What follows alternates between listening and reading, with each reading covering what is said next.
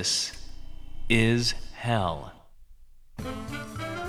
So I have two guesses for the musician musicians who were playing the music that we were playing right before we went on air. Dan, I don't know who it was, but my guesses are going to be either the Shaggs or Shonen Knife. You're at a distinct disadvantage because it's the fall, but then the lady started singing. Oh. So it's, a, oh. it's kind of a curveball. So we do not hear Mr. Smith at that point. Well, not before you put your headphones on. No, sorry. I feel like I've tricked you. that was a very good trick, though. Uh, the planet's on fire. So, yes, this is hell. Certainly, a contributor to our burning planet is the fossil fuel producers themselves. That's why so many protests and climate actions around the world focused on sites of production, which we have seen, for instance, across Canada. Overlooked until recently is the role that not only consumption plays in climate change, but wasteful burning of fossil fuels by the super wealthy and what can be called their luxury emissions, luxury carbon caused specifically while cruising around the world in their private jets. The problem isn't just their profligate use of these carbon spewing jets, but how celebrities in the media make their lifestyle of the rich and famous the goal that everyone should want to achieve. Our desires are taken hostage by those who could not care less about the planet, and for that matter, those who live on it and will try to live on it for generations to come. They don't care about any of those people or things. Luckily, of late, some activists and climate action groups have aimed their protests strategically at those private jets and those who use them. And our guest today sees this as a successful protest strategy. And in a few moments, we will have the return of Christopher Ketcham, who co wrote the Intercept piece, The Shutdown of Luxury Emissions, should be at the center of climate revolt. Climate disorder won't be remedied through an orderly march of green energy. The world must also rein in consumption. Christopher co wrote the story with Charles Komanoff, Christopher is a freelance journalist and author of the 2020 book, 2020 book, This Land How Cowboys, Capitalism, and Corruption Are Ruining the American West. You can follow Christopher on Twitter at C Ketcham Wild. That's K E T C H A M, C Ketcham Wild. Christopher writes at ChristopherKetcham.com for his journalism nonprofit, Denatured. Christopher was on our show way back in 2015 to talk about his then just published Harper's article, The Great Republican Land Heist. I'm your bitter, blind, broke, gap tooth radio show, live streaming, and podcast host, Chuck Mertz. Producing is Dan Hill. Dan, how are you? Anything new by you? Doing good. My partner has been out of town, so I've been eating bachelor chow. Oh, so what kind of bachelor chow did, chow did you get? Did you get chi- chicken or beef? I just eat spaghetti like six days in a row. I don't care. Straight out of the can? Yeah, well, it feels good, you know. It's saving time. It's efficient. It's Fordism. So it's Fordism, Yeah. Fordism on a plate. Yeah. So uh, where? So where's your uh, wife at this time? She's down in Atlanta, Atlanta, GA, visiting a lot of good friends. That's where we met. Oh, really? Yeah, we met in Atlanta. I was working at a bike shop. So is she going to be in contact with the uh, forest defenders down there? She is in contact with several forest defenders, yes. All right. Well, we should definitely get in contact with her to see if she can help us book a guest for that topic because it's something that people have been talking about a lot, and you and I have been trying to get people on the show to discuss. Yeah, it's huge. It's become a worldwide movement. You want to tell people a little bit about it right now? Well, the cops down in Atlanta, they want to uh, plow over this forest. It's the last little bit of forest that Atlanta has so that they can build like a cop training center. And people with good heads on their shoulders say that doesn't sound that good.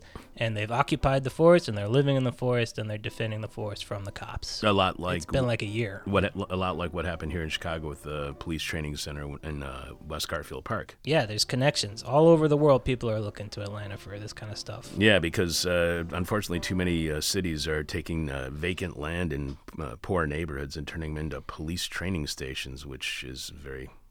I heard about that on a cool documentary they were showing up at Northwestern. It was called "You Have to Make a Distinction." The filmmakers were in in uh, they were there, and it was excellent. So go dial that up. You have to make a distinction. All right. Uh, so there's a lot of things happening behind the scenes here on This Is Hell. As I mentioned earlier this week, real life historian and show producer in his alternative life, Sebastian Vupper, PhD, who does the past inside the present segment, connecting contemporary events with those that took place in the past. Uh, Sebastian is moving across Lake Michigan to Grand Rapids, Michigan for family reasons, which means he will not be able to be physically present here during shows, so he will no longer run the bo- board during This Is Hell.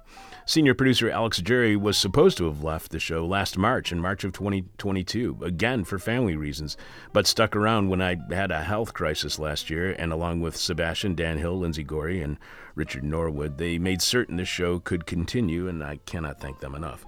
Freaking family reasons. I know it sounds ominous, or it sounds like the kind of BS excuse a professional athlete makes after being busted doing something awful. But but seriously, they both, Alex and Sebastian, have better opportunities for their families, and they're wisely taking those opportunities. With Sebastian leaving in only a couple of weeks and staff that could not make it home for the holidays because of the massive blizzard now wanting to visit their families, we are looking for new board operators. To run the board, you must obviously physically be here at least one day of the week, Monday through Thursday, from 9:30 in the morning until approximately noon. As a producer, you will offer guest and topic ideas, be in charge of sound quality during the show, connect with guests, put them on air, contribute throughout the show, do some live reads, then edit the show if necessary, post it online and share it on social media.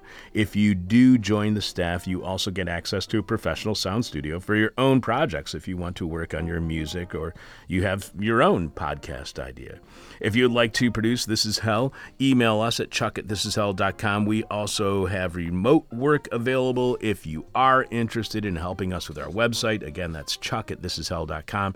Remember, here at This Is Hell, we fight for 15, if you know what I mean, and we're winning that fight. Again, if you are interested in becoming a part of the This Is Hell crew, email me at chuck at thisishell.com. Dan, please remind us what is this week's question from hell for our listening audience? This week's question from hell is What have you repeatedly failed to do, but keep trying to achieve anyway? Do you have an answer to this week's question from hell? I keep trying to enjoy the movie Stalker by Andre Tarkovsky, and it's a snooze fest every time I watch it. and I feel like an idiot because I know real smart guys are supposed to like this movie. Isn't that the guy who did the uh, science fiction movie about the sun?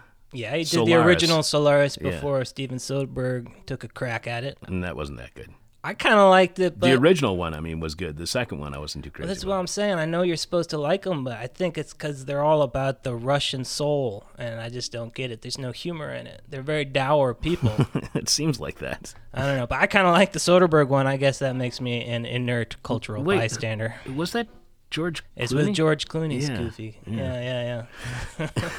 The person with our favorite answer to this week's question from hell wins your choice of whatever This Is Hell swag you want. The This Is Hell t shirt, tote bag, the face mask, the uh, face covering, the coffee mug, the trucker's cap, the winter beanie, as well as the This Is Hell Guide to the 21st Century flash drive featuring dozens of interviews from the 2000s. You can check out all of our merch right now by going to thisishell.com and clicking on support, where you will see all the ways you can contribute to completely listener supported This Is Hell. Remember, without you, we got nothing. So thanks to all of you for your support. For some stupid reason, we thought that our business model should revolve around being a meritocracy, and that was a mistake. You can leave your answer to this week's question from hell at our Facebook page, facebook.com slash this is hell radio. You can direct message it to us via Twitter at this is hell radio, or you can email it to us during today's show at this is hell radio at gmail.com. But we must have your answer by the end of today's show when we are announcing this week's winner. Following Jeff Dorchin in the moment of truth.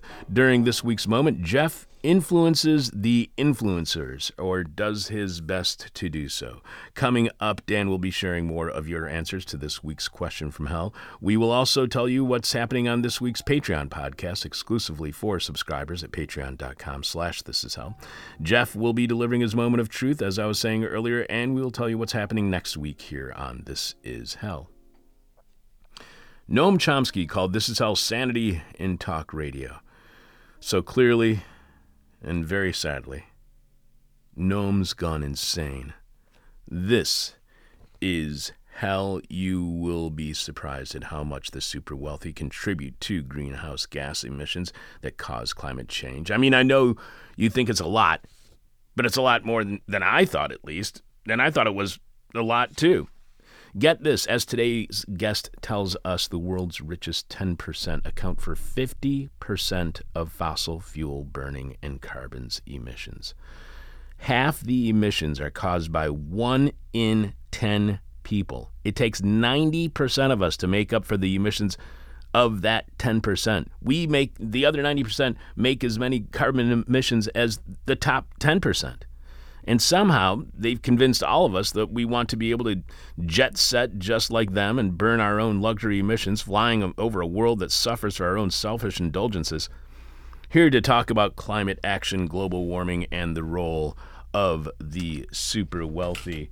Returning to This Is Hell, journalist Christopher Ketcham, who co wrote the Intercept piece, The Shutdown of Luxury Emissions Should Be at the Center of Climate Revolt. Climate disorder won't be remedied through an orderly march of green energy. The world must also rein in consumption. Christopher co wrote the story with Charles Komanoff. Welcome back to This Is Hell, Christopher. Yeah, hey, how you doing? Good. It's been far, far, far too long since we've had you on the show, so I really appreciate you being back on. And this is a topic that isn't being discussed. Why do you think personal consumption is not being as I mean, we hear about like, you know, consumer action when it comes to oh you should use a cloth bag when you go grocery shopping but other than that why isn't consumption directly being why hasn't consumption being directly confronted prior to the most recent actions um, because it is a third rail of American. Let's just talk about American politics, right? Um, in America, we are entitled. We believe ourselves to be entitled with um, an incredible array of of energetic and consumption privileges and um, to ask the American consumer to sacrifice in that manner is an affront to the American dream. So instead of um, basically laying laying it on the line with Americans and saying, "Hey, look, you know, if you want to have a sustainable society, you're going to have to cut down on travel and consumption of all sorts of things and consumption of all sorts of foods." And um, and you're going to have to drive less, and you're going to have what will perceive to be less freedom, really, because energy does equal freedom in a in a, a you know a, a dynamic techno-industrial society. Um, well, people don't want that. People have been people, American citizens have been um, have been uh, brainwashed, propagandized to believe that their right is uh, one of constantly rising affluence. And um, of course, now that pathological worldview has been exported worldwide. So, for example, the rising middle classes in China are also seeking the same path of, of uh, affluence. And, um, you know, the, the effect of all this is going to be catastrophic in the long term in terms of uh, the totality of carbon emissions. Um, and, um, you know, nothing's being done. Carbon emissions continue to rise inexorably. The total ecological footprint of the developed world uh, continues to rise. The total material throughputs continues to rise. The catastrophic effects on wildlife and ecosystems worldwide continue to be uh, felt and are getting worse and worse and worse. And so, you know, I was prompted to write that article with uh, with my buddy Komanoff because here are protesters who are, you know, who are they broke into Schiphol Airport uh, in the Netherlands and basically occupied the tarmac where um, luxury jets, private jet uh, jets, were um, either waiting to take off or just uh, housed, and um, basically shut down the airport or shut down that part of the airport where you have, uh, uh, you know, um, uh, luxury uh, luxury high end um, private jet travel. So, you know, when you when when I describe it in that sense, like, all right, so they stopped a couple of jets for a day, big deal, and it's true. It's not a big deal. It's uh, it's a drop in the bucket of what needs to happen, but it's a good start. So, um, so kudos to them. I mean, I think what you know, I, I quote a guy, an eco saboteur, who um, who I'm profiling for Harper's Magazine, because I was actually living with this. Eco, I was living in a cabin in the New Mexico wilderness with this dude while I was writing this article, and um, And uh, so I showed it to him, and he he goes, he's a Texan. He says, "Well, hell, man, they should have just destroyed the airplanes and then go to the manufacturers and destroy the airplane manufacturers." And well, I'm sorry to say, but he's right because stopping some luxury jets for one day ain't gonna ain't gonna do the trick. Maybe, and you know what? Maybe destroying the airplanes on the tarmac and then destroying the airplane manufacturer's capability to make the airplanes won't do anything either. But you you got to start somewhere because we are we are in a we are in a hell of a bind ecologically. But this this kind of action has happened in the past when it comes to. I was just thinking about this as you were saying, uh, you know, destroying the airplanes. Um, uh, the attacks that happened in, I believe it was in Colorado against SUV dealerships and blowing up SUVs. But people just took that as an act of uh, vandalism, as an, and then people conflate vandalism with violence, and so they look at it as a, an act of violence. Why do you think that kind of strategy would work when it comes to private jets? If people had such a really negative reaction to the burning of just some SUVs in a, in a parking oh, I, lot. I, I don't I have no idea whether it will work. I'm saying that all things should be all all options should be on the table, and um, yeah, I mean, I think I'm all in favor of destroying uh, SUVs, um, and these are not acts of violence. An act of violence is um, is force perpetrated against living beings. That's violence. When you destroy a piece of property, uh, that's to me, it's not violence. It's sabotage. It's property destruction.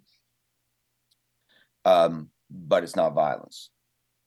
You mentioned how, uh, when it comes to consumption, it's the third rail of American politics, which was actually the exact same words I was going to ask you if it was a third rail. But but why under neoliberalism, when everything is about uh, personal responsibility, why is consumption a third rail, or is consumption just a third rail when it comes to the wealthy. Because even when there's uh, problems in public schools, even President Obama said, you know, this is an issue with the family. The family needs to do something about their kids' education. It was never something about how the system is might be falling short and that it might, you know, we need more help for these kids. It was always about personal responsibility. So why does consumption get to avoid that, you know, personal responsibility critique that is so embedded throughout neoliberalism? Is it just that this this is personal responsibility and consumption when it comes to the very wealthy? Yeah, well, remember something. You know, the the under neoliberalism, the the the the poor, the working class, um, the lower middle classes, they all have to practice personal responsibility, you see, but corporations and the wealthy who are served by corporations and the wealthy who are subsidized by government in collusion with corporations, not so much personal responsibility, right? So um, I think we're just looking at the the hypocrisy of the class system, right? So these these uh, obligations, these social obligations, apply, you know, to the to the to the lower classes, but not to the upper classes. I think that's the explanation for that. You and your co author uh, start by writing 700 self described climate rebels breached the chain link fence surrounding Amsterdam Schiphol Airport, the, world's third busiest hub for international passenger traffic, on November 5th. And this is an airport that has been uh, facing a lot of labor shortages of late uh, as well. Uh, you write that with bolt cutters, they opened holes in the fence and poured in some of them on bicycles and raced across the tarmac. Others laid ladders against the nine foot high fence and topped it on foot. So, are these kinds of climate protests? Becoming commonplace in Europe? Are European activists outpacing activists back here in the U.S. when it comes to confronting climate change? Uh, yeah, I mean, in, I think in Europe, yeah, they are they are more radicalized, mostly because of you know groups like Extinction Rebellion and the A22 network and folks like Roger Hallam, um, you know, the, the the great English activist and co-founder of Extinction Rebellion. Um, so yeah, for sure, I think I, I don't know. I mean, American American protesters are just kind of, from my perspective, just kind of weak kneed and milk toast, frankly.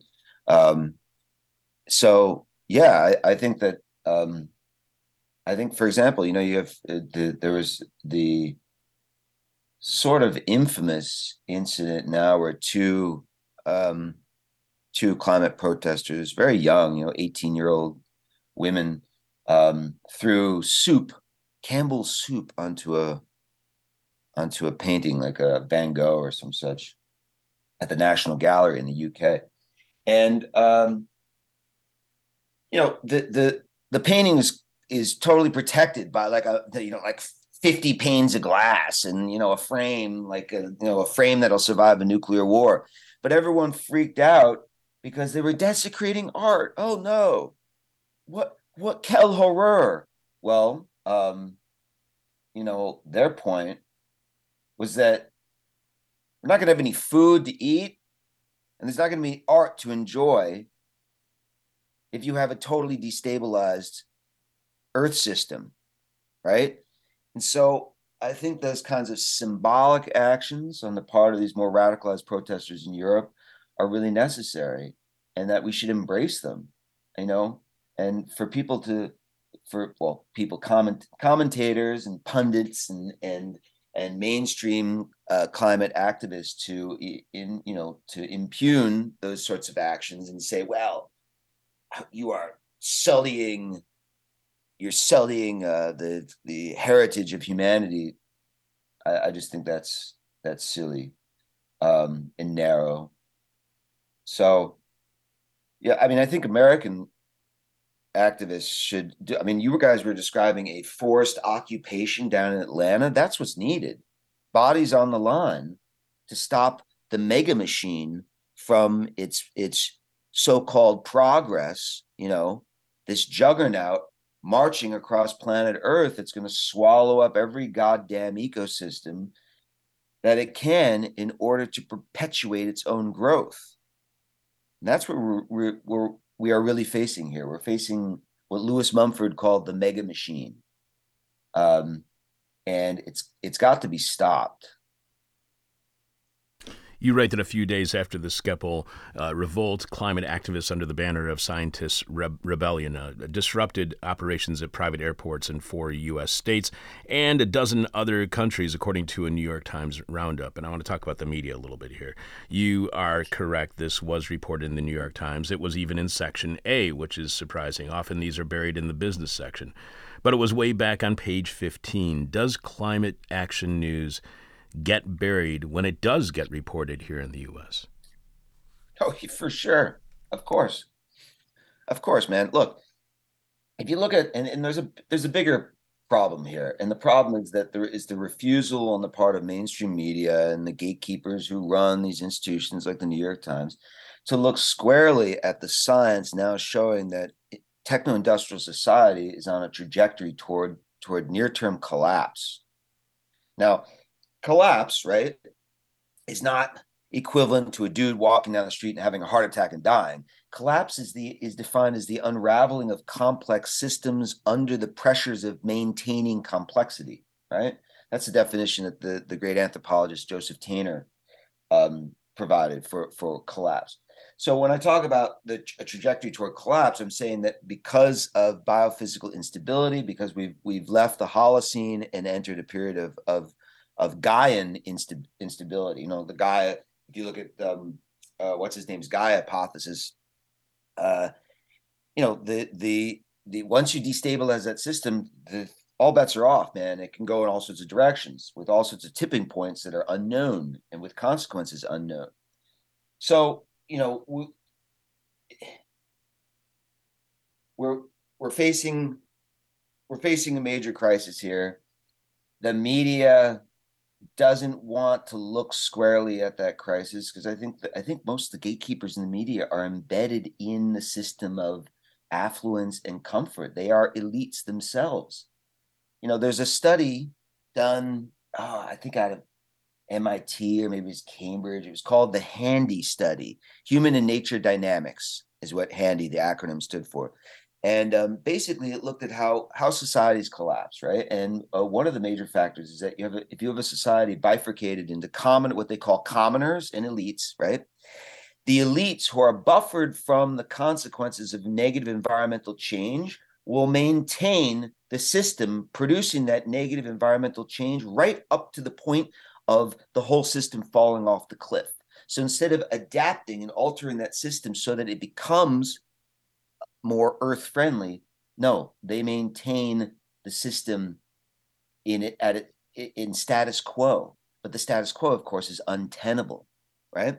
So I cannot tell you how many times I've had conversations with editors who are like, wow, we don't want to talk about that, or that's not really an issue. When I say, well, hey, there's lots of scientists now discussing the the uh, the possibility of uh, of you know uh, of the unraveling of this hyper complex dynamic techno industrial order of ours.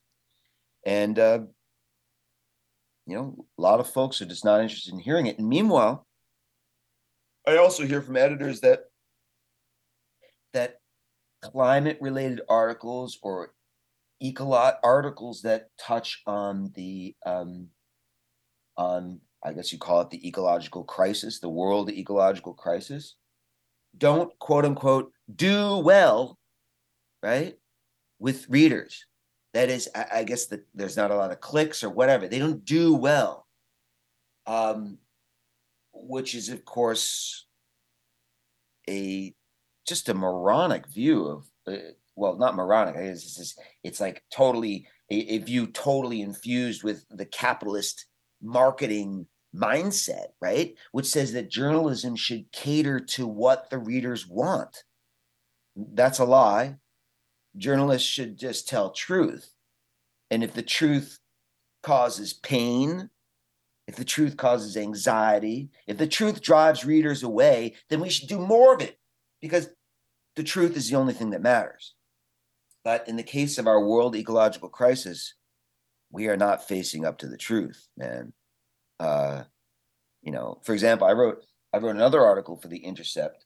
Um, it was published uh, just a week and a half or two weeks prior to the the one about the climate protests in, in the Netherlands, and um, that article was titled addressing climate change will not quote save the planet right there's a there's a lie that's been spread by mainstream environmental groups that if we address if we just build out uh, renewable energy systems everything's going to be fine which misses the, the the much bigger picture that any ecologist with half a brain will be able to illuminate for you which is that climate change is just one part one part of the, the world problematique, which is overshoot, ecological overshoot, the overshoot of human population and the overshoot of human economies, right?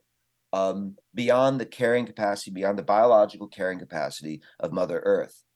Um, and so that overshoot, you know, it can be seen in multiple ways. If ozone depletion, loss of tropical rainforests and woodlands, the, the expansion, the massive and continuing expansion of domesticated land, the massive die off of, of wildlife, the domination of the planet by um, by by Homo sapiens uh, and our domesticated um, uh, animals, um, coastal nitrogen, nitrogen expansion, fisheries fully exploited, uh, biodiversity crash due to again the total domination by Homo sapiens of not total, but the almost total domination of Homo sapiens uh, of um, of the Earth.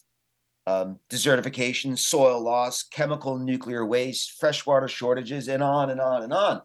But mainstream environmentalists would say, well, our, only problem is climate change. Everything else is fine. Nope, there's no, we're not overpopulated. We're not over consuming. We're not um, overshooting the limits to growth on planet Earth. No, none. That's not an issue. And so instead, what what is what is offered to the public is a bright, bright, creamy green dream, right? That technology is going to save us. It's literally going to be a Deus ex machina, right? Of solar and wind power and lithium ion batteries, right? Um, that is going to somehow subsidize or continue to subsidize our profligate lifestyles, right? and our our deranged uh, growth system, economic and population growth system, um, at, the same time that we can uh, we can um, basically wean ourselves off fossil fuels. These are all lies, and but again, they are widespread lies given, and they are lies given the imprimatur right of authority from um, major newspapers and major environmental groups.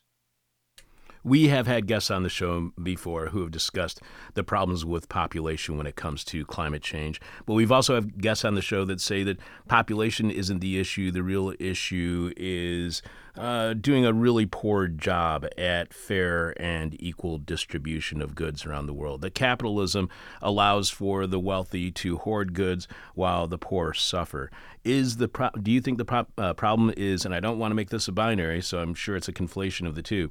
Is the problem uh, the growth in population, or is the problem the economic system that we have of growth that undermines the fair and equal access to goods that everyone in the world needs? Right. The binary thinking here is exactly the problem that that I see across the board. It is not one or the other, it is both. If we are to if, if we are to chart some sort of safe path through the world ecological crisis, right? Then yes, we're going to have to reduce population massively and we're going to have to reduce consumption and affluence massively. Both.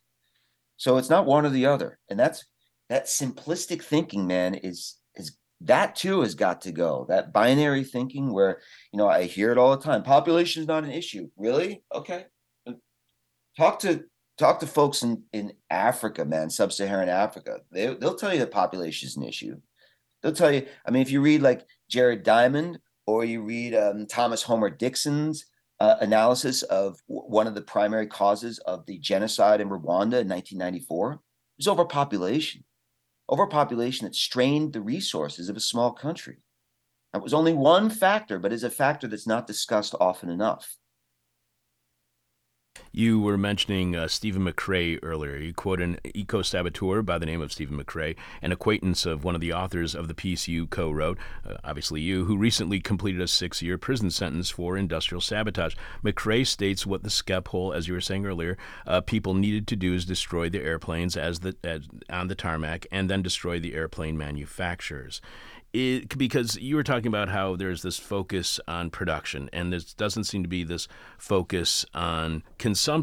Is McCrae saying the problem is, again, this is not a binary, that this is not consumption or production, but both? To be effective, does climate action need to focus not just on consumption and not just on production, but both? And how can that be done? Yes, absolutely. I mean, that's that's the thing about it. All hands on deck and all options on the table. That's how I see it the question of how can be done, I don't know. That's up to that's up to the activists. I'm just a journalist who's pissed off. That's all. I'm pissed off that that my my children's future is being mortgaged, you know, for for present day pleasures. Um, but how how that will work? I mean, how, look, let's be honest, man. You destroy those airplanes; those people are going to jail for 20 years. Just like I mean, McCrae, he hit some some electrical infrastructure and so, and mining operations. He's lucky he got only six years. Ruby Montoya and, and Jessica Reznicek, who were uh, saboteurs of, um, uh, I think, the Keystone pipeline, they just got six years. You know, and that's hard time, hard, hard time. So the level of heroism and courage required to take these sorts of actions will have to be very high. You know, on the other hand, um, you look back to the history of the suffragettes, right?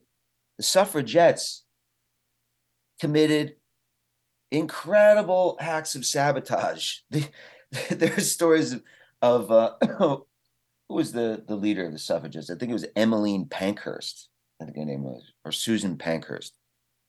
And um, they would go around, they'd have these well dressed ladies going around with paraffin oil and like gasoline and setting buildings on fire and setting yachts on fire and blowing up statues and smashing windows. The, the, the, the Pankhurst, I believe they were sisters. Was it Emmeline and Susan? Well, anyways, the, the Pankhurst sisters talked about the argument of the broken window pane because no one was giving women the right to vote. The men weren't allowing it. Well, the women said, well, to hell with that. We're going to disrupt business. We're going to disrupt society. We're going to turn. We're going to we're going to turn the normal the the daily course of life upside down until they recognize our rights. So there is some precedent for this sort of thing working. However, the difference is that with any civil rights or human rights movement, right, you're talking about uh, effectively what I would say is that a rearranging of the deck chairs on the Titanic, right? Um, whereas a because I mean, if you think of techno-industrial civilization as an inherently unsustainable um, creature, right, that is going to probably destroy itself in the long run, simply because the very the very um, its very structure is not sustainable, right? Um, so if you think of it as the Titanic, okay, so we can rearrange some of the deck chairs of the Titanic. So so some of the some of the people sitting in the deck chairs have more rights and are more respected, and we're doing that. Lovely, great. However, that's a far cry from completely transforming the underlying system so that the Titanic is altered from its course toward toward the iceberg. So we're talking about a fundamental transformation of of society that you know is going to be extremely difficult uh, i would say maybe impossible to achieve. Certainly i think almost impossible to achieve in the short time frame that scientists are saying we have to um, to reduce carbon emissions and broadly address the the world ecological crisis I find that pretty ironic that the uh, uh, there was a broken window pane strategy by suffragettes uh, to challenge the law, and then we have the broken window strategy of Mayor Giuliani in the early 21st century about not challenging the law but about enforcing the law. So that's kind of ironic. We were speaking with Christopher Ketcham, who co-wrote the Intercept piece, "The Shutdown of Luxury Emissions Should Be at the Center of Climate Revolt." You can follow Christopher on Twitter at C. Ketcham Wild. And uh, Christopher writes at ChristopherKetcham.com for his journalism nonprofit, Denatured. So uh, it, it is so uh, the Times article that you were mentioning earlier about the scientist rebellion that happened shortly after the Schiphol uh, incident in early November. Uh, that Times story is from November 10th of last year, and it's by a person by the name of Vimal Patel. And Patel writes more than a dozen protesters, including scientists, were arrested at private airports in the United States, coinciding with similar actions around the world to highlight the toll of private jets on the environment, activists said. The protesters temporarily shut down the main entrance to Teterboro Airport in New Jersey and also picketed at airports in North Carolina, California, Washington State. They were joined by protesters who took similar actions at 13 other airports in 12 other countries, activists said. So far, so good. But Patel adds this climate, uh, he adds this climate activists have taken part in several high profile stunts recently. But instead of mentioning the Schiphol protest, which happened only a few days earlier, Patel reports that in October, climate activists flung mashed potatoes on a glass covered Claude Monet painting, Grain Stacks, at a German museum. The $111 million painting was not damaged, officials said. Activists in Britain and Italy recently glued themselves to art. And that's one thing that's often uh, missing, as you were pointing out, that this art is protected, it is safe. That's often missing from those stories. They show some uh, sensational video of somebody throwing paint at a painting, and then they don't explain that that painting has not been damaged in any way. And as you write, and as you pointed out earlier, spattering of soup on museum art comes with an unsettling aura of sullying humanity's heritage in order to save it. But the media, again, didn't report that it had not actually been physically damaged in any way.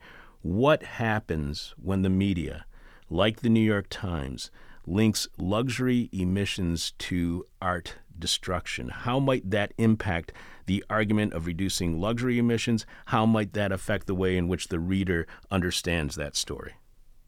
Well, look, the key phrase there is 111 million for the Monet painting. Okay, really? 111 million dollars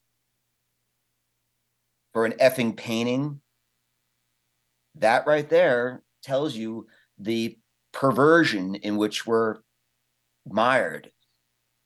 The painting is worthless without a functional society to, to appreciate it. The inflated value of the painting is part of is part of the system in which the super rich rule. It's a form of asset inflation that does not reflect the things we really need to value, right? So, I mean, it's just in, incredible to me. Yes, that, that there would be there would be this uh, this horror over not even defacing. They're not even defacing the paintings. They're just putting putting some mashed potatoes in some soup. I mean, hell, you could eat the food after you throw it on the painting. You know, just it's just abominable because again, this is just missing. It's missing the point, and um, and it's almost a tacit defense of of the the um, of the privileges of the super wealthy. You know, um, because because remember, t- uh, you know, uh, threatening, just threatening with your mashed potatoes, the poor 111 million dollar painting is the focus. How about we ask, what would drive a young person to act in this fashion? Well, they're really concerned about their future, a future that's been sold out by the people running things. Which, and it happens, it so happens that a lot of the developed world is run as a gerontocracy, a bunch of old rich people who don't give a rat's ass, apparently, about the future of these um, kids who are so desperate to get the public to understand the crisis that we're in that they're throwing food at paintings at, at museums The Associated Press reported on New Year's Day the UK division of climate change protest group Extinction Rebellion says its rebels plan to temporarily stop blocking busy roads, gluing themselves to buildings, and engaging in other acts of civil disobedience because such methods have not achieved their desired effects. The group said in a New Year's Eve website post As we ring in the new year, we have a controversial resolution to temporarily shift away from public disruption as a primary tactic. We recognize and celebrate the power of disruption to raise the alarm and believe that constantly evolving tactics is a necessary approach. Instead, we call on everyone to help us disrupt this corrupt government. The AP added to further its goals of getting politicians, corporations, and the public, quote, to end the fossil fuel era. The group said it would instead focus on broadening its support with actions such as getting 100,000 people to surround the Houses of Parliament in London on April 21st. Now, a lot of the reporting on this story came with headlines that say uh, Extinction uh, Rebellion has vowed to quit. So a lot of the things were just about how they were just not going to be protesting whatsoever anymore. And then you get to the bottom of the second or third paragraph and you find out they're trying to get 100,000 people to surround the House of Parliament in London on September 21st. Strategically, what do you think about Extinction Rebellion's evolution from disruption to mass demonstration? Can you have a mass demonstration that focuses on consumption and production? Well, no, look, first of all, a mass demonstration that surrounds the Houses of Parliament in the UK would, by its very nature, be disruptive. So they're not, I don't think Extinction Rebellion is ceasing any sort of plans for disruption. They, what they're ceasing uh, are the preeminently stupid tactics of laying down in highways and pissing off motorists who are trapped in in the techno-industrial system in that this is the system we live in. We drive cars there are motorways our public transit has been eviscerated by the trucking industry at least in the united states.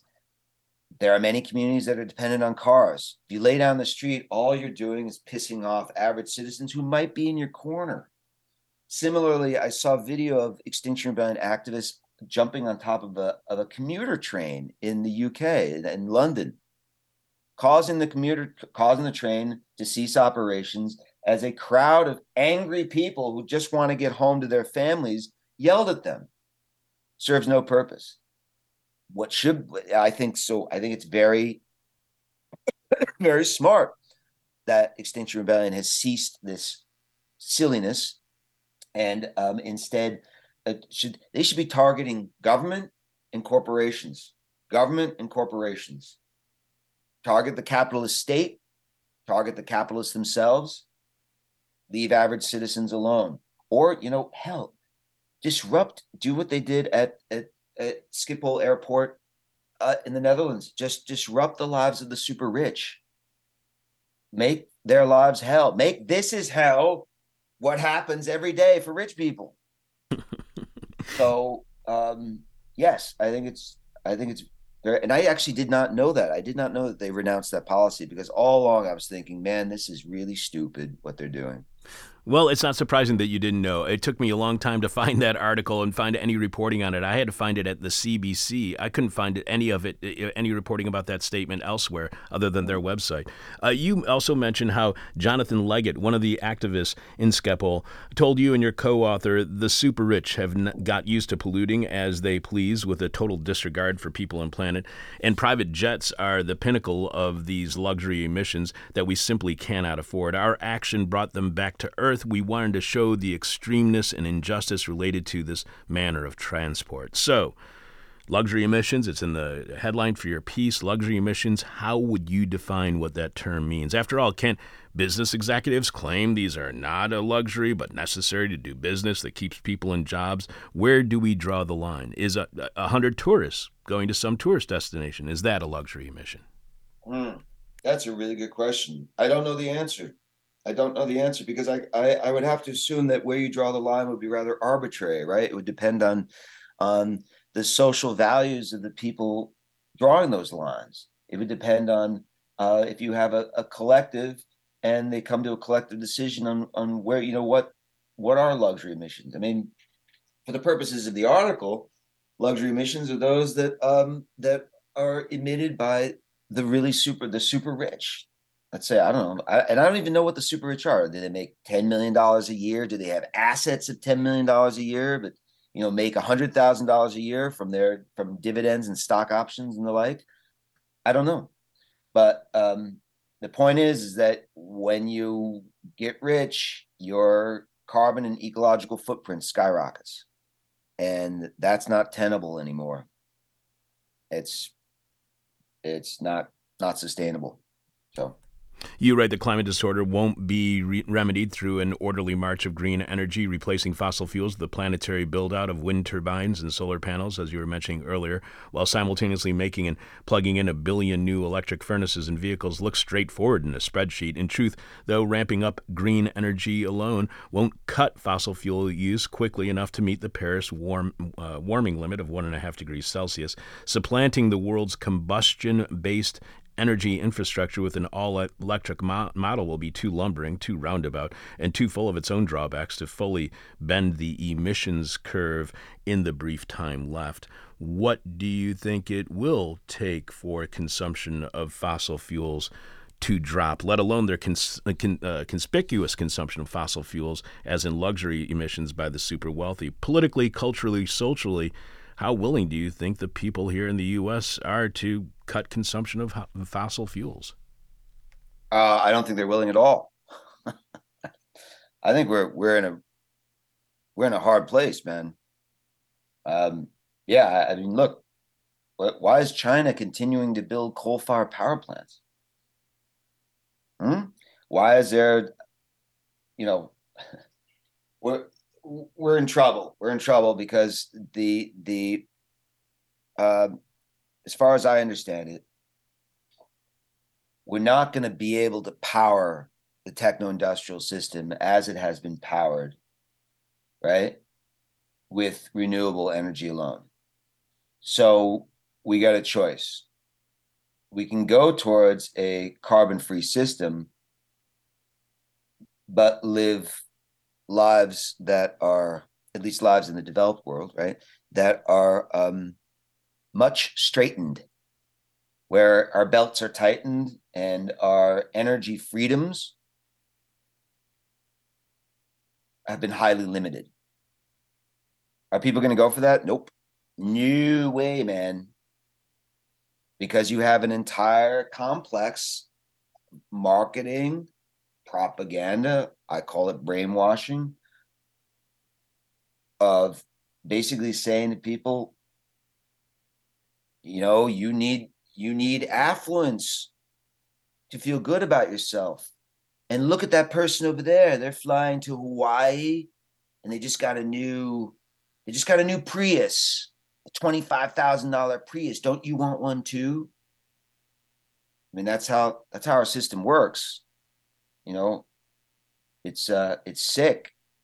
It's like a pathological system we live in that makes you feel bad for not having dead material objects or not being able to display yourself on vacation on Instagram, right? Or TikTok.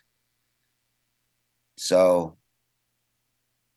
I mean, I know this sounds dark, right? You're supposed to, at the end of the interview, you're supposed to have mandatory hope. Oh, we, we're just going to eat, we have, uh, uh let's gluten free kosher cupcakes and electric cars. Everything's going to be fine. But that's bullshit. that's not how things work.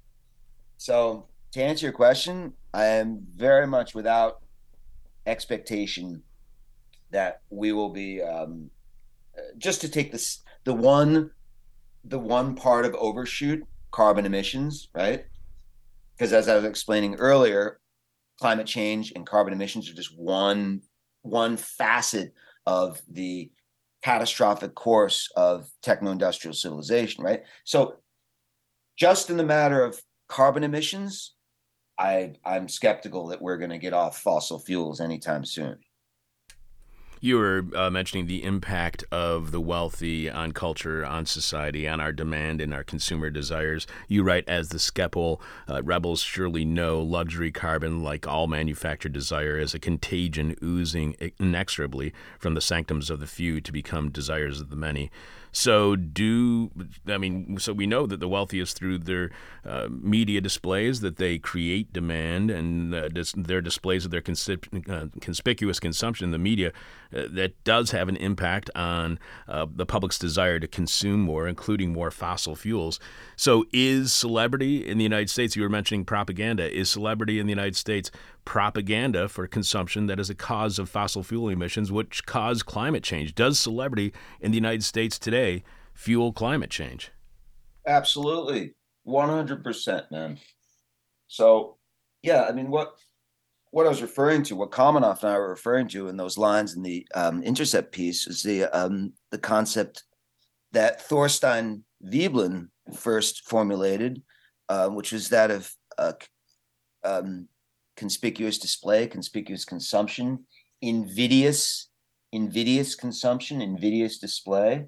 The idea that you know that that we are um, constantly comparing ourselves in in uh, the society to those higher um, in the ranks of class, and that you know we want to be rich, man. I mean, John Steinbeck put it um, like this. He said, the poor in the United States, this is just a paraphrase, the poor in the United States think of themselves as temporarily embarrassed millionaires. Right? So, so the, the idea is we're all going to be rich someday. And we're all going to have those same privileges and those that same that same ability to lord to lord over the world with money and to to lord over the world with pollution um so yes absolutely celebrity culture is toxic, man. You know, it's um, just uh, it's just uh, just an insult. It's insult to intelligence, really, when you think about the the the idea that we'd be looking up to these people who really do nothing for a living. By the way, I mean, like like celebrities. What do what do celebrities do? Actors. Okay, if you got rid of, if suddenly there was an, a great rapture and all the actors went to heaven tomorrow, what would change? Nothing. Hmm. Nothing substantial in society would change. If you get rid of all the school teachers and the garbage men, then you have problems. So I think the school teachers and the garbage men are the celebrities, frankly. And uh, and you know, and the baseball players, football players, uh, actors, and the like, who uh, who form the pantheon of our celebrity culture, we should send them to Mars, to an airless planet, So, does the fight for the climate need to become a class war to be effective, in your opinion? Do you believe the class aspects of climate change and the inequality when it comes to emissions and things like luxury emissions is driven by a reluctance to discuss class in the United States and uh, an obstacle to addressing climate change? 100%. 100%. That is the issue that we're not talking about. Remember, there's no classes in the United States, man. We don't. We're all equal. it's, it's, all equal opportunity. Okay, lies, lies, lies. Um, yes, absolutely. If we don't, if we don't address class and uh, and the implications of class bifurcation and and the extreme inequality and the rule by the wealthy, the rule by oligarchy, we're never going to get to a sustainable society. As I mentioned earlier, elites are buffered by their money from the negative consequences of environmental change. They will resist altering the system, the system of growth, the system of capital accumulation, the system of constantly ex- constantly expanding um, ecological footprint. They will resist any change to that system that has benefited them so greatly, right up to the very end so that effectively to change such a society you got to get rid of the elites and then we're talking about revolution well, how reluctant do you think the uh, gatekeepers, as you were calling them, in the media, how reluctant do you think that they would be or are in uh, reporting on any class aspect of any climate change action? I mean, would we ever even find out from the media that these are class based climate actions? Um, I don't know. I haven't really tried.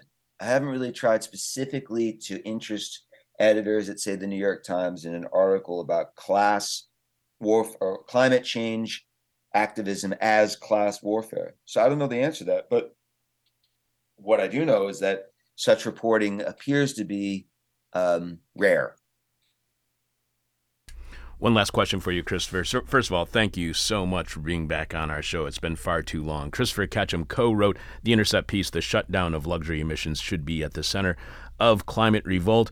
He is a fr- uh, freelance journalist and author of the 2020 book, the La- This Land How Cowboys, Capitalism, and Corruption Are Ruining the American West. You can follow Christopher on Twitter at C. Ketcham Wild, and he writes at ChristopherKetcham.com for his journalism nonprofit, Denatured. Christopher was on our show back in 2015 to talk about his then just published Harper's article, The Great Republican Land Heist. And if you w- do want to hear other conversations about climate activism and uh, class war, if you will, go back and listen to our interview from last year with Matthew Huber on that exact same topic. One last question for you, Chris, Christopher.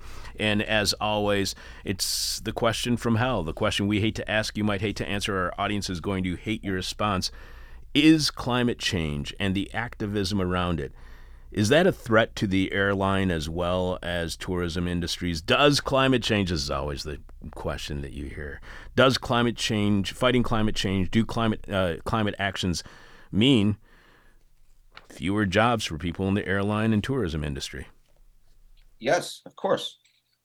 I mean, look, it, it, tourism accounts for something between like eight and twelve percent of all greenhouse gas emissions. Tourism is is an obnoxious force in the world.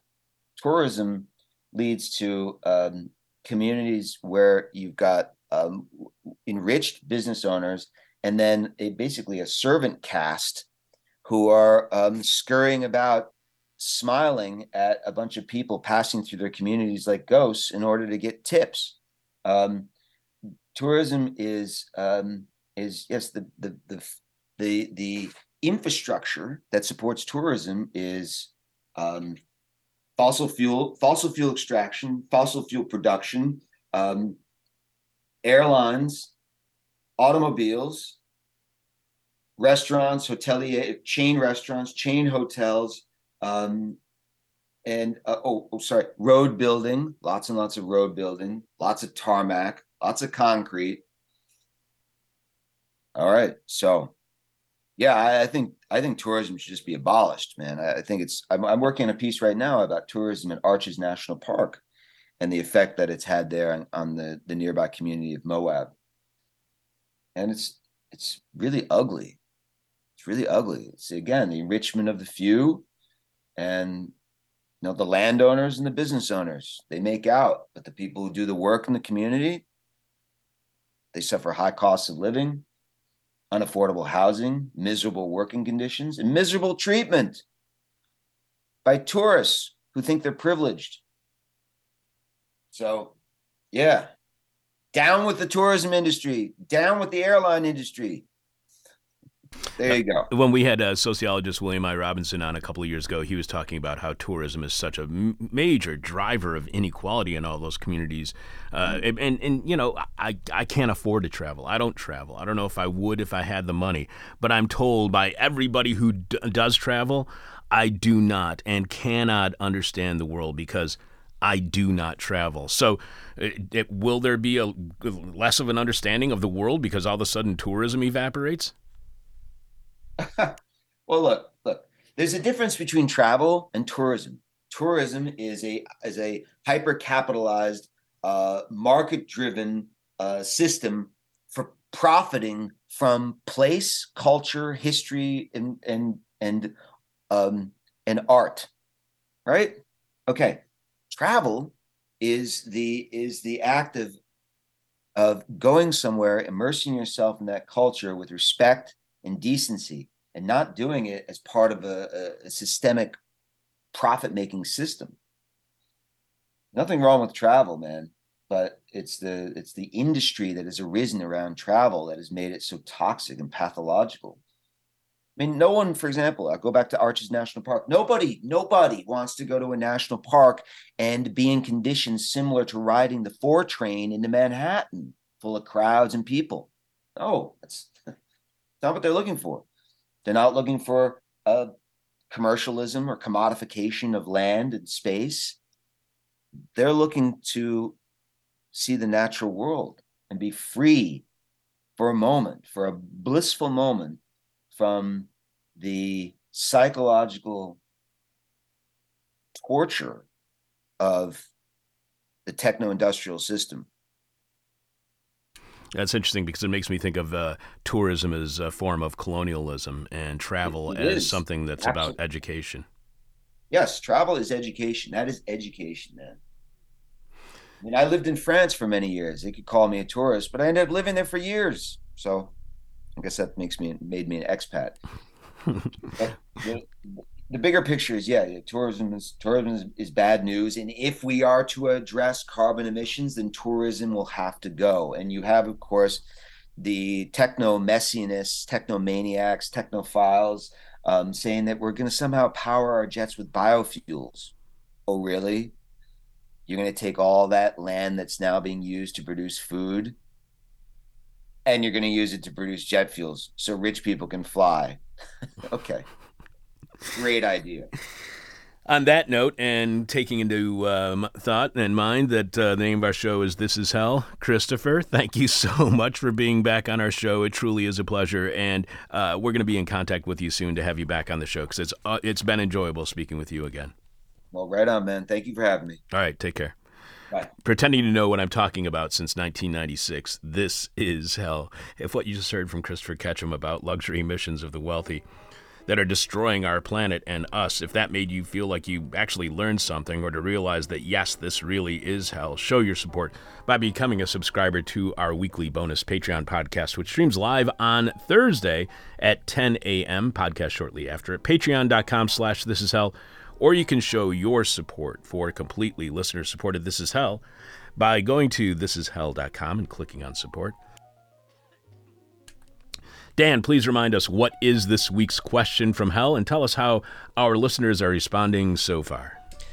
This week's question from hell is What have you repeatedly failed to do but keep trying to achieve anyway? Mm-hmm. Over at Facebook, John T answers Earn enough cash to conceivably retire before the age of 90. All right. Uh, SLS answers destroy capitalism. SLS is very busy. it's a tough nut to crack. It is, and I think SLS probably has like different colored coded string Eh. all over his wall with photos of people. You know, I can see it all now. I can do a big bulletin board. Over Twitter way, tell the truth says get out of bed in the morning without hitting the snooze button on my alarm clock. All right, that is difficult. Old friend Eat Farts 69 replies, get out of credit card debt. Good luck with that. Not, not going to happen. And finally, Rock Taster answers, make Chuck laugh. I think I've managed to shock him twice. Is that true? Did did Rock Taster Rock Taster shock has you? shocked me, but I don't know if Rock Taster's made me laugh yet. Well, it's not a strong showing coming out of the gate. It's sort of just like uh, bearing his soul. It's not really a joke. I think it's uh, he's trying to get me to feel sorry for him. Right. Therefore, they get. It's like the opposite of laugh. It's like the other mask of comedy and drama. He picked the wrong mask. exactly. The person with our favorite answer to this week's question from hell wins your choice of whatever This Is Hell swag you want. You can check out all of our merchandise right now by going to thisishell.com, clicking on support. You can leave your answer to this week's question from hell at our Facebook page. You can tweet it at us. You can email it to thisishellradio at gmail.com. But we must have your answer by the end of today's show when we are announcing this week's winner, following Jeff Dorchen and the Moment of Truth during this week's moment. Again, Jeff influences the influencers. Keeping it real, real deep in debt since 1996. This is hell. And if you want to help us climb out of that debt, you can subscribe to our Patreon podcast at patreon.com slash this is hell. Become a subscriber to This Is Hell on Patreon and get exclusive access to our weekly Patreon podcast, which streams every Thursday and his podcast shortly after on Patreon. On this week's Patreon, the first week back to regular shows this week, and I got all sorts of things rattling around in my head because the conversations we had with guests this first week of 2023 live all new shows. First, there was Esme von Hoffman and how I shouldn't have Schadenfreude about investors who lose money in crypto collapses like the one experienced by FTX, because the vast majority of those investors are not the kind of crypto bros created by the media and those role playing the fictional crypto bro on social media. The whole thing is so overrun with fictions that groups like FTX were openly lying, then paying influencers to openly lie about their services online, and then the media lied about who the typical investor is so we could not have so we would not have sympathy for those ripped off by newly minted millionaires and billionaires who were essentially engaging in a Ponzi scheme to rip off the vulnerable. Then we spoke about Julian Assange and WikiLeaks with Stefania Maurizi, and we discussed the role the media plays as stenographers, not only for the police, but also for the military industrial intelligence complex and uh, for powerful economic interests. But there were a couple of questions I never got around to asking Stefania, despite the fact that I had planned for the, two of those questions to be among the first three I asked. Those two I never got around to asking were what does it say to you about U.S. culture, politics, even society when revealing war crimes by mercenaries fighting for the U.S. is seen as more of a crime than actual war crimes that leave innocent people dead? What does it say about the U.S. and our media when revealing war crimes is more of a crime than the war crimes themselves? And secondly, what does it say to you about the state of democracy in the United States and throughout the Western nations that claim they are democracies and have opposed Julian Assange, when those who expose lies and cover ups by the government are punished and those who do the lying and covering up go free? While I never got around to asking Stefania those questions, I will do my damnedest to answer them on Patreon this week. Finally, today we spoke with Christopher Ketcham, and again, we were back with the influencers who fill reality TV shows with a conspicuous consumption of the filthy rich, who then set the standard for U.S. consumption, which fuels our planet's death spiral, and the press cheers them along all the way down to the bottom of a burning pit that is all that is left of Earth, or something like that. So on Patreon tomorrow, I'll be looking back at the week that was, our first week here on This Is Hell in 2023, and see if I can find any clues as to what this week's shows say about what will be happening on This Is Hell for the rest of the year. Also on Patreon, in October of 2001, a little over a month after 9 11, the so called Patriot Act, and by the way, that is an acronym, it isn't just the word patriot. PATRIOT is an acronym, went into effect, which greatly expanded U.S. police power, both here in the U.S. and around the world, uh, criminalizing all sorts of political activity as a national security threat to the United States, causing a witch hunt of suspected anti American insurgent terrorists in the then brand new War on Terror, what you may know today as the Forever War, which, like forever chemicals, you can never quite wash off your hands no matter how hard you scrub. It, it took little time for guests to appear on our show decrying what the Patriot Act was, including award winning investigative journalist uh, Greg Palast, who was talking about it within only a couple months, if not just several weeks of the Patriot Act becoming law. Shortly after the Act's one year anniversary, we were joined in November of 2002 by writer, legal editor, and law professor Chuck Michaels, who had just posted a two part story on the USA Patriot Act at Truthout which unfortunately I, I can't find that two part story right now. Chuck was also uh, the author of the first definitive book on the Patriot Act, No Greater Threat America After September 11 and the Rise of a National Security State. Chuck asks Did America's proud history of civil liberties come tumbling down on September 11th? Chuck saw it as a wake up call for all Americans. He was also worried the U.S. at the time may be transforming itself into a national security culture. Mm, we were. The book identifies and examines 12 common characteristics of a national security state and discusses how those characters are being fulfilled in some instances in an accelerated manner following the passing of the Patriot Act. The book includes a meticulous description of each of the 10 points of the USA Patriot Act, which is often discussed but seldom explained, and shows why the Act ranks as one of the most significant pieces of legislation in many years. Uh, the Act, in many years, the Act grants broad powers to federal investigators in surveillance, intelligence, prosecution, and interagency information sharing, and most of its provisions have no sunset, so they are permanent. But the only way to hear me talk about the hell we went through this week. And you can hear a conversation that is very critical of the Patriot Act from just a little over a year after it became law. The only way you can hear all of that is through sub- supporting This Is Hell by becoming a subscriber on Patreon. If you do become a subscriber to This Is Hell on Patreon, not only do you get a special code word giving you a discount on all of our merchandise that you can find at thisishell.com when you click on support, but you also get access to over 350 past Patreon podcasts. That's like two years of additional This Is Hell, with each and every one featuring a monologue by me and a classic interview that currently is not online anywhere else. That's patreon.com slash this is hell. Coming up, Jeff Jeff Dorchen with the moment of truth, the rest of your answers to this week's question from hell, and we will be announcing this week's winner. Winner. We'll also be telling you what's happening on next week's This Is Hell. We have one guest booked for next week. We have several interview requests out right now, so we'll tell you all about that following Jeff. Live from Hangover Country, this is Hell. Dan, I know you have Hefe on the line. One, two, you know what to do. One more time. The moment of truth, the moment of truth, the moment of truth, the moment of truth, the moment of truth, the moment of truth, the moment of truth, the moment of truth, the moment of truth, the moment of truth, the moment of truth, the moment of truth. The agony of influencers. For the current job I've been hired to do, one of my duties is to open a tab of Instagram stories or reels or whatever they're called and let them play one after the other on a dedicated iPhone on the desk next to my computer. About an hour and 40 minutes takes care of all the new ones each day. I'm also tasked with monitoring and responding to regular Instagram posts, messages, and comments. The most onerous thing about it is the influencers. No one really knows what an influencer is or how they become what they are. Maybe there are already detailed treatises on the subject, but those would be premature. The true historic scourge of the influencer has yet to ripen and play out in its fully poisonous catastrophe. Tied for most onerous is being exposed to the inspirational and motivational pep talk, life coaching messaging of so much Instagram content.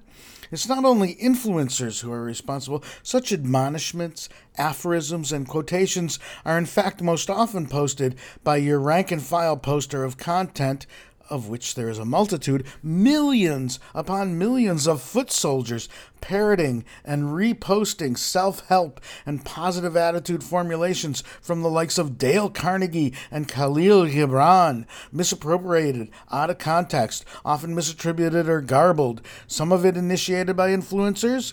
Some just scraped from the walls of the web while gathering acorns and bluebird feathers for a cyber dream catcher.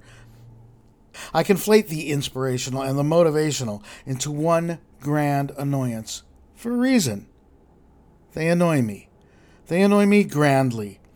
I begin at a negative philosophical position. Announce to me what you consider to be a universal truth, and my initial reaction is, no, it isn't. And we may proceed from there.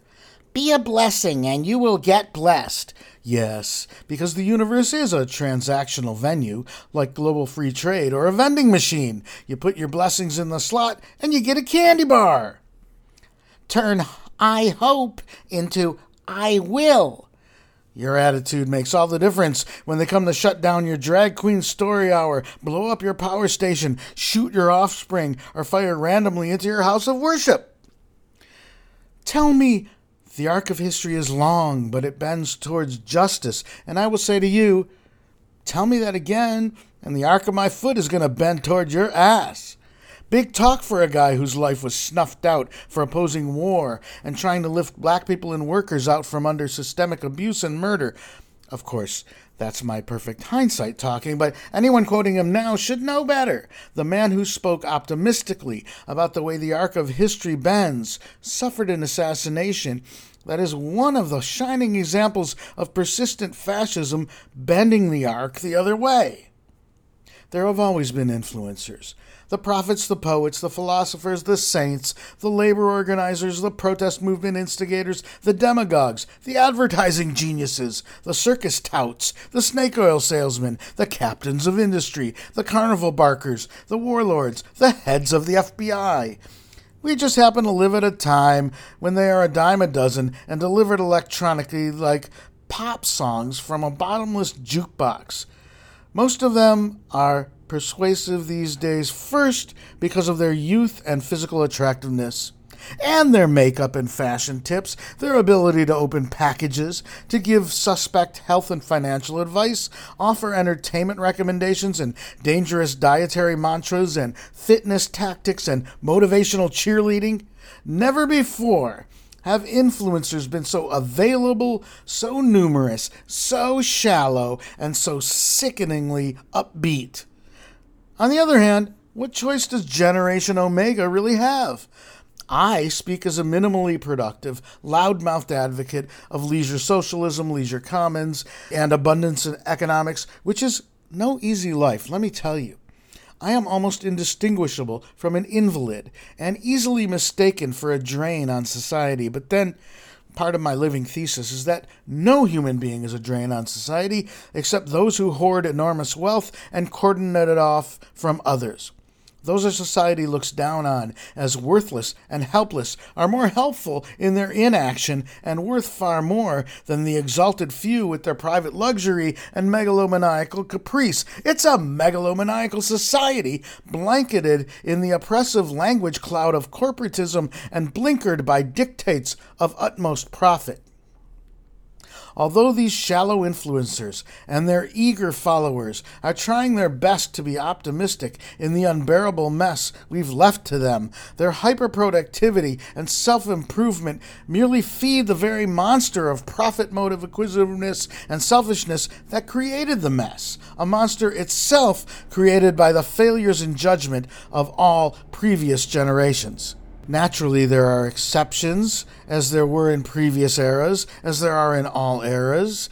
Despite having to struggle against the overall destructive current of civilization, many have made the effort and resisted, and many still do. Human life would be unbearable had not so many fought the arrogant kings, conquerors, and thought leaders, and partially succeeded in improving things. Yes, it takes motivation, fitness, and a dose of optimism to bring those efforts to fruition. But those qualities must also be tempered with skepticism, lest the vessel containing them ossify and shatter from collision with too much countervailing reality. That Greta Thunberg or Greta Thunberg. Yeah, I'm as surprised as anyone. I guess her secret is being somewhere on the autism spectrum. She's a very high profile example of some of the qualities that are too rare in human beings, but have nevertheless existed in individuals and groups throughout civilization, mostly working away in obscurity, raising their children well, or alternately abstaining from having children, supporting communalist values, registering their righteous objections to wars and other more casual violence. At this time in history, when the modern day Nazi equivalents are doing their best to bring violent social control to bear by normalizing police killings, vigilante intimidation, and public firearms massacres, we need to rebel, and we need to support all legitimate rebellion, but definitely not rebellion that already displays on its public exterior the seeds of selling out. Change for the better has rarely come from the influencer in the spotlight. It comes from the masses, for whom shallow distractions from the injustices done to them will eventually lose their luster. Then the injustices, large and small, monstrous and petty, glaring and subtle, will emerge as the one great determinant binding them. That is when they'll take back for themselves and for the dispossessed planet what is owed. This has been the moment of truth. Jolly good day. So Greta Thunberg, or whatever, Yes. and Julian Assange, they're both autistic. They're both challenging the military industrial complex and powerful economic interests. How long will it take for the far right to make autism a scary national security threat, Jeff? Oh, that is a good question.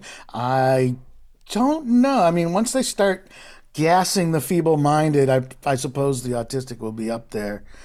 Uh, I don't know. I, I just, you know, Chuck, just to uh, slip in my answer for the question from Hal. Oh yeah. Uh, I just, I, Wait a second. Let me read it. Let me read it so everybody knows what this week's question from oh, Hal I don't know. is. How would you read it? What Where have would you? it be? What have, have you repeatedly failed to do, but keep trying to achieve anyway? Make bechamel sauce. Oh, really? Why do you? Yeah, I can't do it. Why? What is the problem? Why do you keep fail, I keep What- breaking up. I don't know. I don't have the subtle hand that the uh, the genius chefs have. And you know what? I don't really want it that much, but I keep trying to do it, despite my lack of enthusiasm. do you have any problem with hollandaise? I have no problem with hollandaise. I just hollandaise is the easy thing. The new thing at uh, stupid uh, restaurants where you know it's just a whole bunch of corporate investors and there's no way an independent mom and pop restaurant whatsoever. The big new thing that I've learned over the last couple of weekends is if you get biscuits and gravy now, the gra- the uh, um, the hollandaise, or no, I'm sorry, eggs Benedict, the hollandaise sauce that comes with it is now sweet.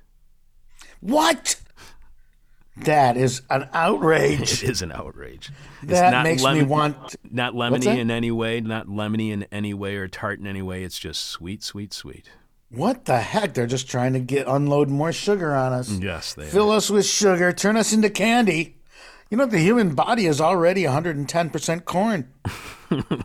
really, I was unaware of that. Yeah. And so, Oh, and- did you see the movie The Menu? no, I did not. Well, that's how I want to handle these these hollandaise counterfeiters and Did you enjoy it? smirchers. Uh, not as much as I probably would have had I not seen a lot of similar movies. Uh, me being in the movie industry, people are, you know, I don't get the screeners anymore because I am so frequently unemployed. But I get to go to people's houses or go to free screenings. And uh, I saw Triangle of Sadness, which I think was a better take on the. There's a lot of movies this time around that are like get revenge on the rich. That's their whole thing. It's like class war. Really big theme. So, did you see the Banshees of Isham I love the Banshees of Inisherin. Yes, it's great. The thing that's another trend though is I I, sh- I can't say it. I I can't say actually because I don't want to give a spoiler, but uh, I love the Banshees of Inisherin. It was like watching uh, was like watching a, a an old like Ionesco absurdist play almost. It was uh, great, and I love that guy. I love the In Bruges. So this was no In Bruges, but it was uh, a fine thing. Did you see it? Yeah, that's what I'm planning on watching this weekend. I was also told by somebody that in order for me to, if I wanted to actually see the new uh, Ant Man movie that's called like Quantumania, I have to watch the entire Loki series as well as go back and watch Endgame again so I can understand the plot line. And you know what? I'm just not that invested in a Marvel movie that I have to go back and watch seven. You know, eight hours of shows and then another three and a half hour movie just to understand a 90 minute movie. I just don't have that kind of time. You know, no shade on comics, but I'm tired of comics. Yeah. I mean, people were like, comics have always been king. And I'm fine not with sure comics. I'm true. sick of comics turning into movies.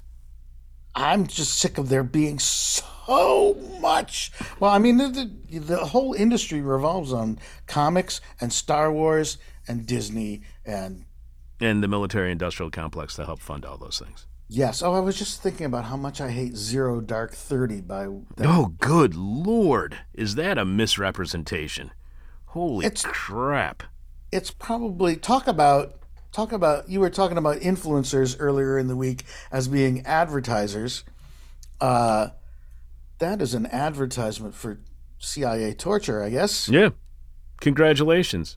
Congratulations, Kathryn. What's your face? I can't even Bigelow. remember her name, and I'm not. Huh? Bigelow. Don't I don't care. Also, I'd like to make a correction uh, that you uh, helped me with a little bit online this week. I said during Patreon last week that Chakotay was in My Dinner with Andre. Actually, the actor Robert Mendoza was in. Uh, no, he was in Eating Raoul. He plays Raoul in Eating Raoul and gets eaten. And I confused somehow Dick Shawn. Is that what his name is from uh, My Dinner with Andre? No, What the hell's his name? no, Wallace Shawn. Wallace Shawn. Wallace Dick Shawn, Sha- playwright Dick Shawn is the guy from Get Smart. Uh, uh, I confuse him with Paul Bartel, who is the lead in Eating Raoul. I don't have any idea how I made that confusion. So I gotta go back and watch Eating Raoul again. Mm, it's delicious. Well, all that star-studded energy. Um, I, I I don't think I helped that at all. I think it was Sebastian who was You're pointing it out. maybe I don't know, but uh, I thought you were saying that Chakotay was on Deep Space Nine, and I was like. Chakotay was never on Deep, Deep Space, Space Nine. Like I, I was not. I did not help you. I was befuddled by the entire conversation. I was like, I bet you Chakotay was on there. He's on stingy. You know, yeah, I totally. Why forgot. wouldn't he go to Deep Space Nine and gamble and go drinking? You know, Because he was already because he was already eaten and eaten Raoul. oh, jeez, Jeffy, until next time, what? stay beautiful. Oh man. Okay. Live from Landstone from the Potawatomi people, this is Hell. Dan, please remind us what is this week's question from Hell, and do we have any more answers from our listeners? This week's question from hell is what have you repeatedly failed to do but keep trying to achieve anyway? And everyone has failed to give any new answers. All right, so the answers I liked most were I did like SLS saying destroy capitalism. Uh, that's what he's failed to do in the past, but he keeps trying to do anyway. But SLS, even though that is a fantastic answer, you won last week, and we still haven't heard from you as to which piece of merchandise you would like as your prize for winning last week's question from hell. Figman saying grow up, fantastic. Fabio saying enjoy work. Braden saying get a full night's sleep. Uh, Rock Taster saying make Chuck laugh. Uh, Ahmad S saying get Chuck's attention. And you did get my attention uh, several weeks ago when you won the question from hell, but have not contacted us about what prize you want that you can find right now at thisishell.com when you click on support. Truth to tweet saying get out of bed in the morning without hitting the snooze button on my alarm clock. I wish there was somebody in my own household who could actually accomplish that because I hate the snooze button. And Roma Flu saying, find the most effective form of protest, one that doesn't annoy my philosophical kin, yet pushes left centrists and makes fascists, I'm going to use a different word, poop their pants. Also, Eat Fart 69 saying get out of credit card debt, and I hope you do eat Fart 69. I, not that I want you to eat Fart 69, I want you to get out of credit card debt. That makes this week's winner and not just because of their name on Twitter. Roma Flu saying, find the most effective form of protest, one that doesn't annoy my philosophical kin, yet pushes left centrists and makes fascists defecate in their pantaloons. Congratulations to you, Roma Flu. Just tell us what piece of This Is Hell swag you want from what is available at thisishell.com when you click on support, and we will get it in the mail to you post haste. My answer to this week's question from hell what have you repeatedly failed to do but keep trying to achieve anyway? I mean, this is easy. For anyone who listens to the show, they know what I keep trying to do but fail at repeatedly, yet keep trying anyway. And that is to make enough money doing This Is Hell to climb out of the massive debt I've accrued from doing This Is Hell. And we hope you can join us this year as uh, together we will see if this year is the year it finally happens. That I finally, we finally start making enough of money on the show to actually put us all in some sort of reasonable living. Although I'm not holding my breath, but stay tuned in throughout 2023. Tell your friends. This is Hell. Thanks to everyone who sent in an answer to this week's question from Hell. Dan, we only have one of our three guests confirmed for next week, so who will be our guest during the first hour of next week's show? On next week, Brian Mier, editor and contributor to Year of Lead, Washington Wall Street, and the New Imperialism in Brazil, co editor of Brasil Wire, Br- Brazil correspondent for Telesur English's news program From the South, and co host on Brazil 24 7. Brian will be on to talk to us about the attack on Brazil's capital last weekend by supporters of pro- former President Jair Bolsonaro with the help of Steve Bannon. Yeah, Steve Bannon was heavily involved. He was actually at that protest. I didn't know that. This is a huge deal in Brazil. Steve Bannon is discussed in the Brazilian media on a fairly regular basis Wow. because he has such an intense influence over politics there. Again, something that's not being reported here in the United States that Steve Bannon has taken this far right wing, in whatever you want to call it, it uprising, makes sense. whatever the around the videos world. look just like January 6th. it's the exact same thing. It's his little shtick. And I think Bolsonaro left. I think he uh, left to Brazil and he's now in Florida because he was afraid of going to trial. I think I saw last night that he was like on life support or something. I don't know. No, really. I hope I'm not just saying some stupid tweet. Hmm. No, I- but I think that he's maybe sick. I don't know. Ah. He gets COVID all the time, so it makes sense. Mm, It's the only person I don't want to have on life support. Yeah. Thanks to this week's producers, Sebastian Vupper, Lindsay Gorey, and of course, Dan Hill. Thanks to Jeff Dorchen for another moment of truth. Thanks to Renal Magaldi for this week in Rotten History. And to Richard Norwood, Alexander Jerry, and Theron Humiston, just because. Talk to you tomorrow on Patreon at patreon.com slash this is hell when I will be looking back at the first week that was of This Is Hell in 2023. And we will be sharing an interview from a little over uh, a month after the passing of the Patriot Act on why the Patriot Act sucked and continues to suck. Join me, members of the This Is Hell crew, and other This Is Hell listeners for Office Hours, our weekly meet and greet. That's really a drink and think at Cary's Lounge, 2251 West Devon Avenue in Chicago's Westridge neighborhood, which has returned to its regular Wednesday evening time beginning around 6 and going until at least 10 p.m. Drop by, join us, and if you do, I will give you a free book. That's This Is Hell Office Hours every Wednesday evening, starting around 6, running until about 10 at Cary's Lounge, 2251 West Devon Avenue in Chicago's West Ridge neighborhood. There's only one way to get over all of the problems that we've introduced to you on this week's set of shows. That's by sitting down in the lotus position, turning your palms towards the sky, focusing on that burning white dot in the middle of your forehead, and saying the simple words Everybody's stupid. My demon is on my butt. Ah. My demon talks to me in profanity like a sailor. And my demon tries to knock me down. And my demon tries to put me on a hell ride. Thank you for listening to This Is Hell. For more interview hell and to support the show, visit thisishell.com.